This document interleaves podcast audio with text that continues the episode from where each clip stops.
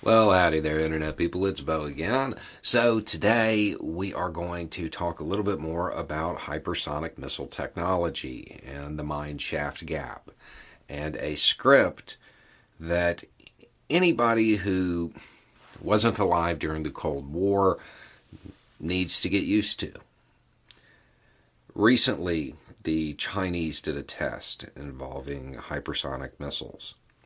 U.S. media went wild, saying that U.S. intelligence was stunned and made it appear as though the United States was really far behind on this technology. Made it seem as though the Chinese had a substantial edge. Now that our foreign policy has shifted to countering near peers, China and Russia, um, you're, you're going to see more and more of this. Welcome to the arms race portion of the show. So, what have we discovered since then? You know, at the time, I said I wouldn't worry too much about this. We probably have technology that is classified and isn't publicly known. We do know that we have these programs out there, so on and so forth. So, three contracts were handed out by the Missile Defense Agency.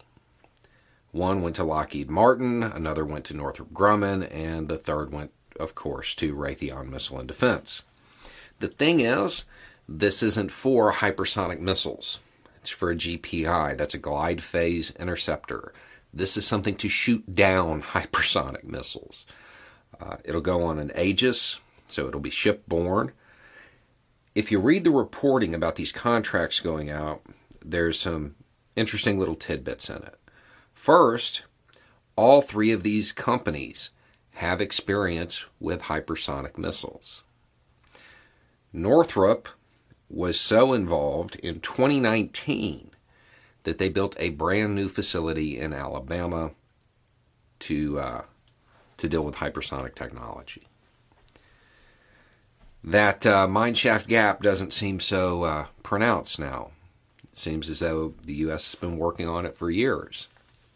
In fact, there is some equipment, such as the SPY-6 radar, that the Navy took delivery of more than a year ago that is capable of tracking it. So this is on the defensive side.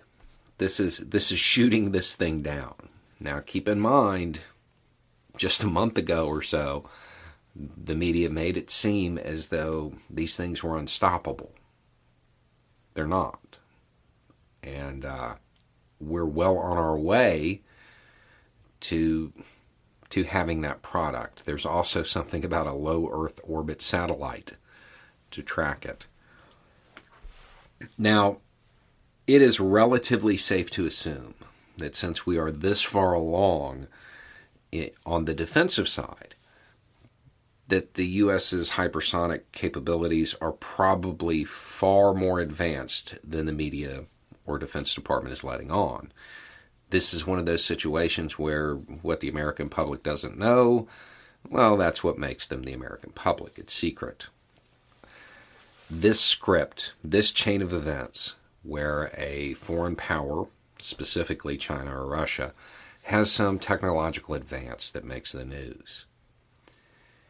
And the U.S. military establishment is like, yeah, we, we don't know how to do any of that. Shock.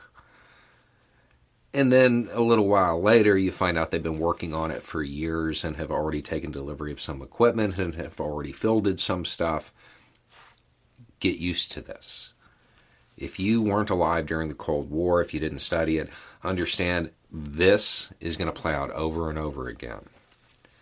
It's a uh, a back and forth. It's cat and mouse, and this is how this is how arms races begin. Um, so that seems pretty likely for those who were concerned about it it does appear that the United States probably has uh, a lot more parity with China and Russia than the government is letting on. Just the little tidbits that are showing up in the reporting suggest that we are much further along than anything they said uh, at the time of the Chinese test. So, anyway, it's just a thought. Y'all have a good day.